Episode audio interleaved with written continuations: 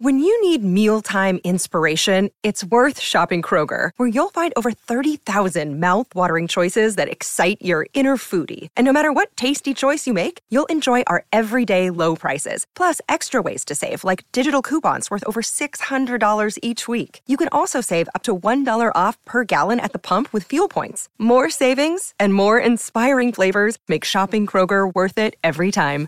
Kroger, fresh for everyone. Fuel restrictions apply. What's up, everybody? Welcome back to Columbus, Ohio. Welcome into a Letterman Row off-season breakdown video. I'm not really sure how to describe these. They're not a rapid reaction, fellas.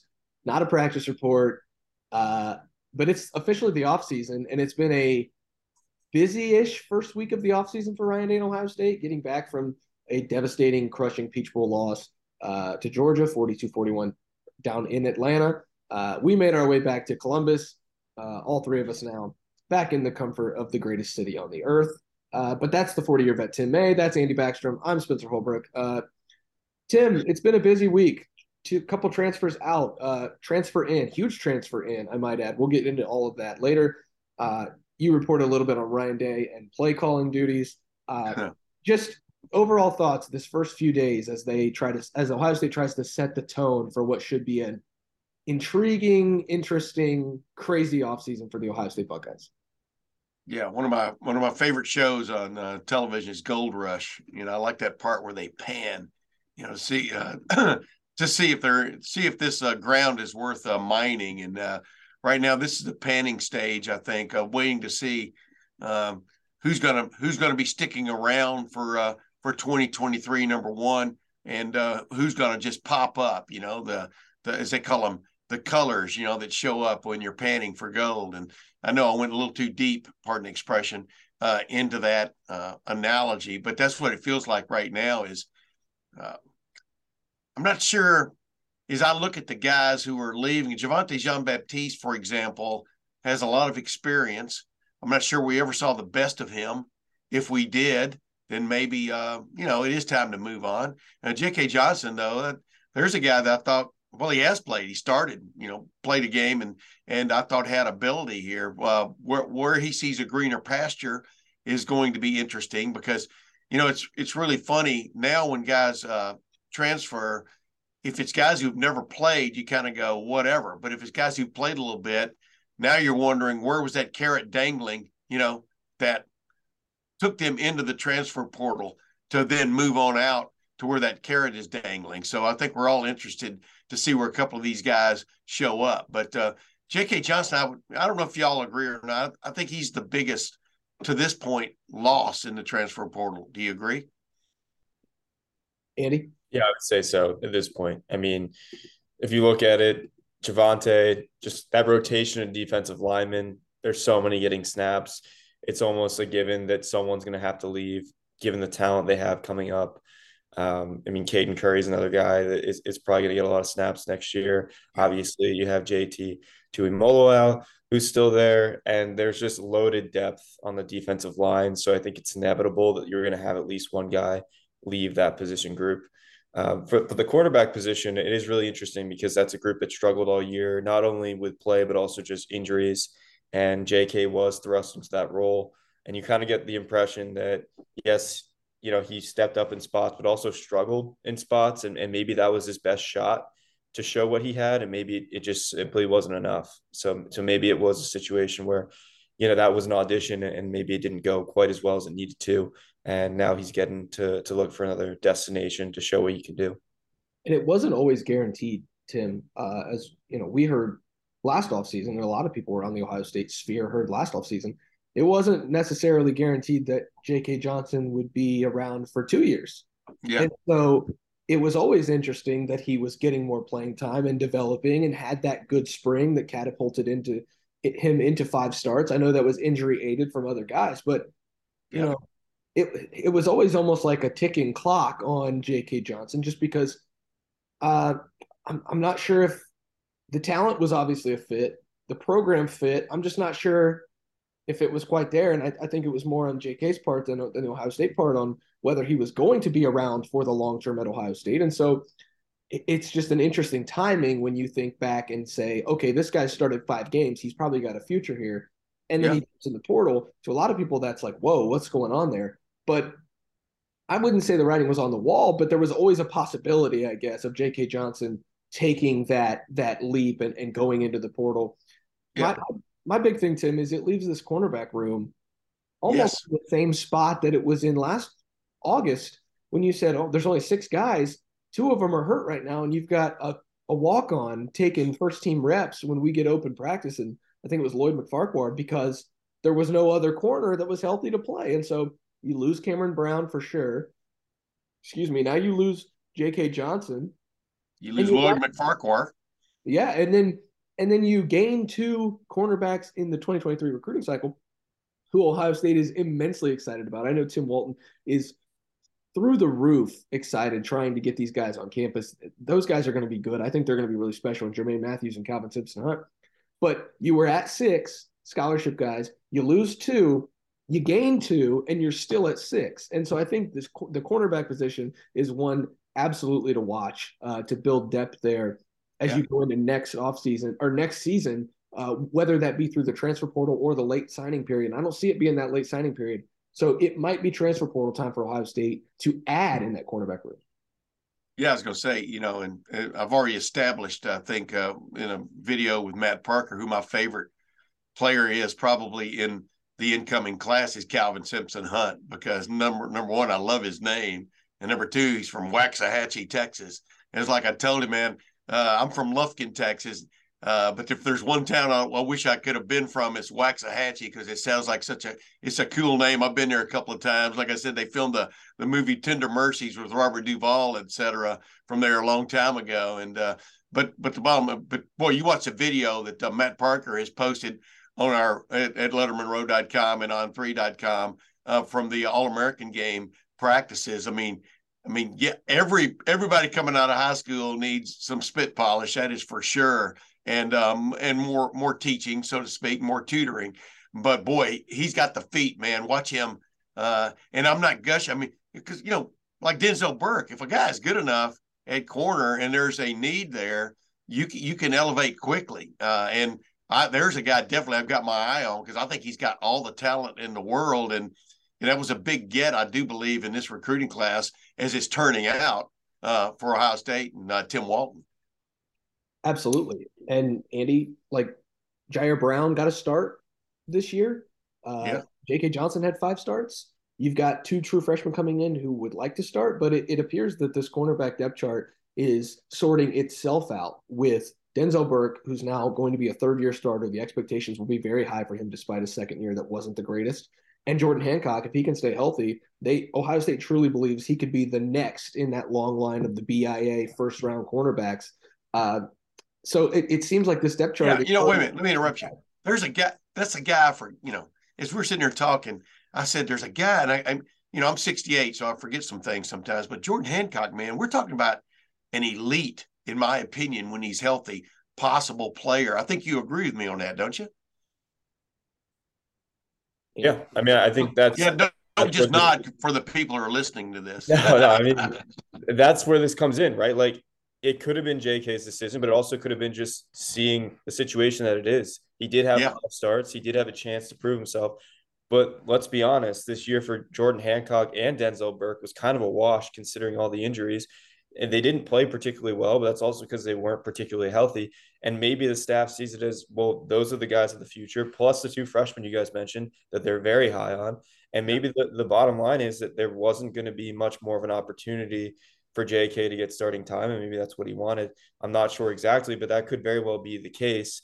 And so that's just something else to consider that they they maybe just believe in the talent they have in that room. And I don't think we got a very fair look at Denzel or Jordan this year and what they were dealing with in with the injuries that they had throughout the season. So I think yes, the cornerback room is certainly a question. I wouldn't be surprised if they get one more transfer just to to bolster that secondary. But I do think that they're probably a little bit more content with this room than than we think they are.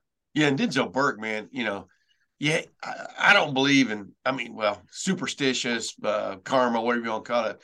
But the sophomore jinx hit him hard. You know, I mean, from an injury standpoint, from missing most of preseason camp to the to the broken bone in his hand that he tried to play with, and you know, I mean, I'm not giving him any excuses, but they're the sophomore jinx is, uh, you know, has earned that reputation for a reason and stuff. I expect a big bounce back from him uh, this coming year. I don't know if y'all agree or not, but uh, but you're right. I mean, just when you, you know, we put a lot of, and and rightfully so, because I mean they spent a lot of time and effort and and money in recruiting players uh, like a J.K. Johnson, and when they leave, it is a loss in the uh, in the loss column. I mean, it is a check mark in the loss column, but but sometimes it, we're prone. I'm talking about we people are prone to pay more attention to the guy leaving than the, than the guy coming in the door, et cetera. And I, I, I think they're better.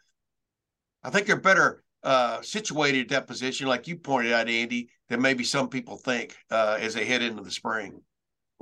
It's just it's just a matter of of that room being thin. I know that they'll be. I think they'll be more talented next year at corner. I'm just talking about talent. Yeah, yeah I think they'll be more talented, but I I also think that you know we've seen we've seen a, a not not really a.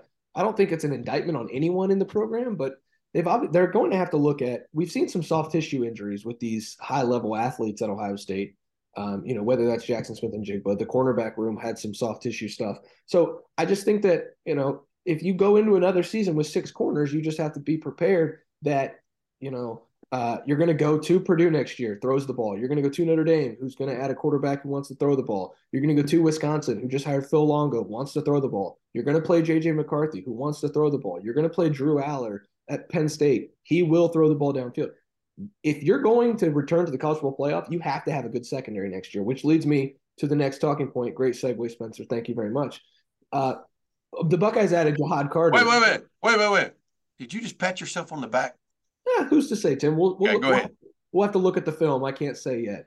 Uh, but you know, Ohio State added Ja'Had Carter, the, a three-year playmaker from Syracuse, over you know a, a, really really solid player. I think he's played 22 games in three years. He started for the Orange in 2022 in a secondary that was considered one of the best secondaries in the ACC.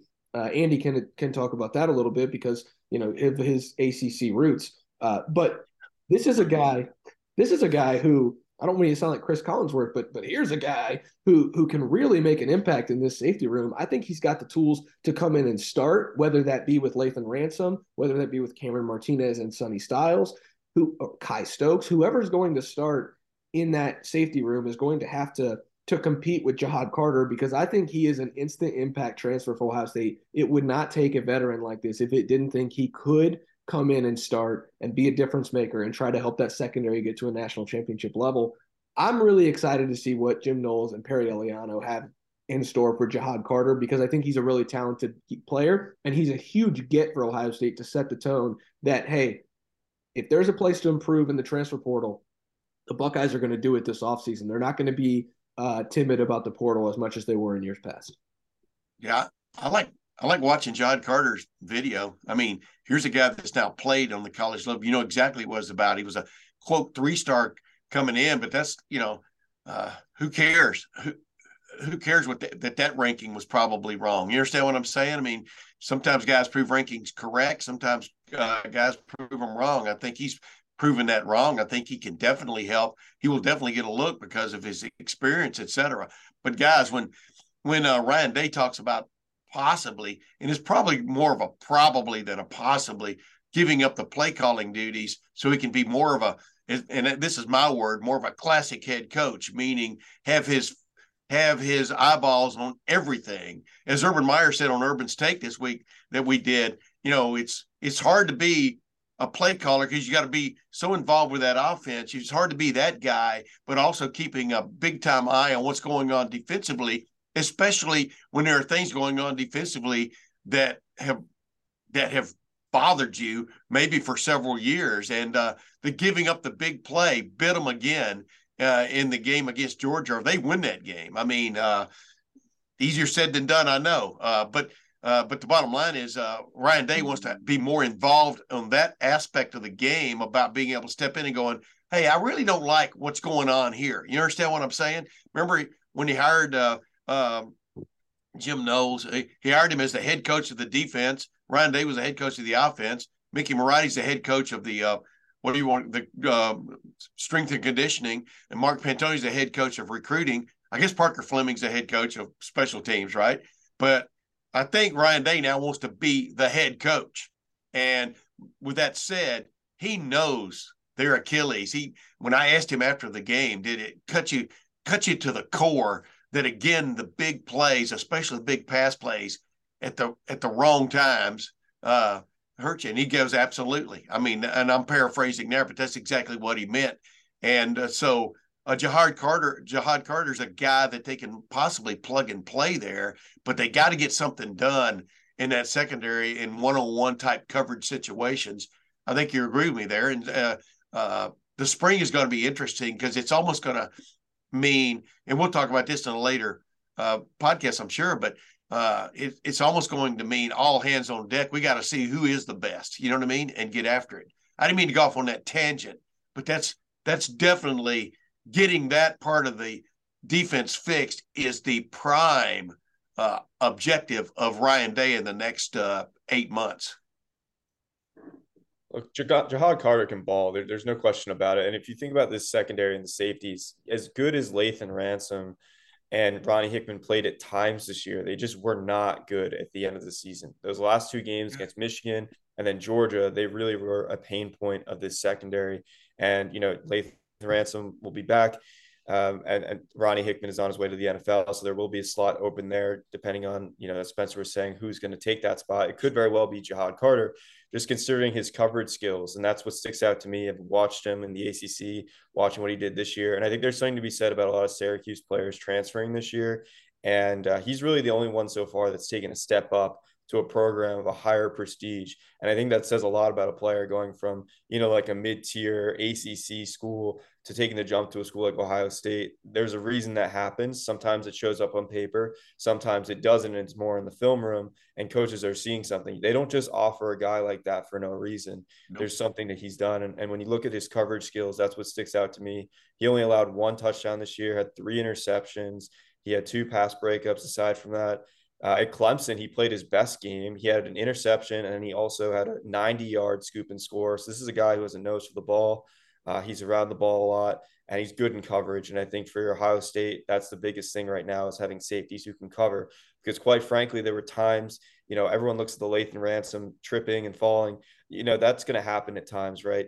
But there's other plays in that game in the Peach Bowl where there was just way too much space that yeah. Georgia's receivers had to make plays yards after the catch, just whether it was Ronnie Hickman being turned around or, or guys losing their step. I think Tanner McCalister. Yeah. yeah, exactly. Those are plays where you need a guy who can can keep pace with these wide receivers and can, can cover well and and know how to jump routes and and be able to be a disruptor back there. And I think that's who Ja'Had Carter is. Yeah, it's going to be interesting because, like you said, Tim, uh, kind of combining what both of you said, Tim, this spring is going to show who's really the best of the best. Luckily for Ohio State, there's two transfer windows. So not only are you going to get, you know, you get Ja'Had Carter to get him into the spring and get him acclimated to the system because you know he can play and be good as good as the safeties that you have on the roster and and push them to be better and, and probably lift the ceiling of that entire room. But then Andy, you talked about how Ohio State needs to get better. Well, if you get to watch the spring and see, okay, this is who we have that we're very confident in. This is a position group that we're not confident in. Well, now you can go back to the portal in May uh, after spring practice, after a couple probably more departures from Ohio State, I would expect, um, because both of those transfer windows will be active. I think Ohio State will have some departures, not only Javontae Jean Baptiste and J.K. Johnson, but some guys in the spring who who see their position on the depth chart in the spring and decide to to go to to personal greener pastures. So there will be opportunities for Ohio State to to evaluate itself in the spring, like you said, Tim, and get better, like you said, Andy. Uh, you know, in that mm-hmm. May period, and I think that's going to be crucial for this program is to find a new way to attack the portal because you you can't simply say, okay, we were so close to a national championship, we got to get better on defense. Oh, here's a new recruiting class. Those are true freshmen. You've got to oh, find oh, yeah. guys who are going to help you win a national championship next year because I got news for you. If Ryan Day loses to Notre Dame or Penn State or Michigan next year, it's going to be the same exact talking point we had after the Michigan game this year. and you go to Ann Arbor, you go to South Bend, again, you go to West Lafayette, a place that hasn't been kind to, to Ohio State. You go to Madison to face Luke Fickell in a new in a new program. This is one of the hardest schedules I've seen for Ohio State in a long time, and yeah. it comes at a critical critical juncture in Ryan Day's tenure. I think he understands that, and that's why he's ready to be CEO. He's ready to attack the portal in a new way. He's ready to add a guy like Ja'Had Carter, despite the fact that he's got some really talented guys coming into that room or emerging in Sonny Styles, and Cameron Martinez is going to be better if Lathan Ransom chooses to come back. You know, the, the guys that they recruited, they're really excited Pat about. Stokes.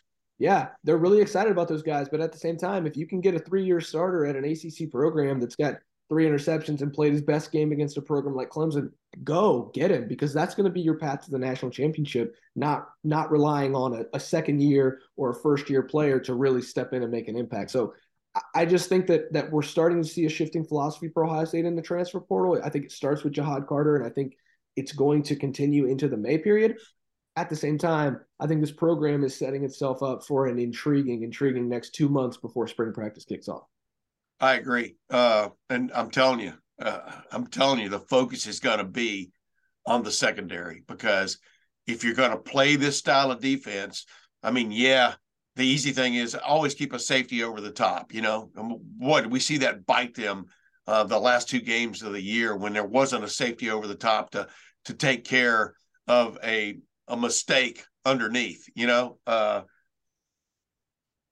whether Jim Knowles can even go that route, you know, I guess we're going to find out. I'm sure if I'm getting two million, one point nine million dollars a year, I would I would I would pretty much go whatever route the head coach wants me to go. You, you understand what I'm saying there? Uh, but the bottom line is that the system has got to get tweaked a little bit, uh, just on the way they're they're the way they want these guys to play, the way they're maybe even being taught to play. Uh, but because you know, I talked with a couple of guys. I had Matt Wilhelm on my podcast this week and talked about just the sort of the poor technique on that one play. And this isn't singling a guy out, but it was a huge play uh, Lathan Ransom's poor technique from the beginning on that play from a coverage standpoint, and then he slips. Uh, a lot of times you slip because you've had poor technique, et cetera. And it's like I said, it's not laying on one guy, but when it's one on one, it is one guy. You know what I mean? And uh, and that's where they've really got to get better is in those one on one matchups because Jim Knowles wants to play aggressive. Uh, Ryan Day wants an aggressive defense to match his aggressive offense, we all we all know that. So, but they've got to get better at those individual skills, and uh, we'll see where that goes. You know, with that said, real quick, I don't know if we're going to go here or not, but I'm uh, whatever. I've looked at this play now at least a hundred times. There should have been at least a personal foul called when Marvin Harrison Jr. got hit in the back of the end zone. He got hit in the uh, head, uh, neck, up upper shoulder, net head, neck, and uh, and head region. I think I've said that four times now in a different way. What, what as y'all have looked back on that, has that bothered you that such a crucial play, such a crucial player, and number one, the flag was picked up, and number two, uh, the player was lost for the rest of the game when Ohio State seemed to have control of that game because it happened in the back of the Georgia end zone. Has that bothered y'all? Andy, go ahead. Yeah, I think it I think what bothers me most is that we don't really understand what is targeting right. and what isn't targeting. Because going forward, I mean, there was another call in the TCU Michigan game as well that that raised questions. And you know, on college football's biggest day of the year, there was serious questions about what does that rule mean and when is it called and when will it be called in the future. And I think that's the biggest thing for me is just a clarity going forward of you know what is targeting what isn't um, i think there might need to be a little bit more review in, into how we define it I, I certainly thought it, it looked like that.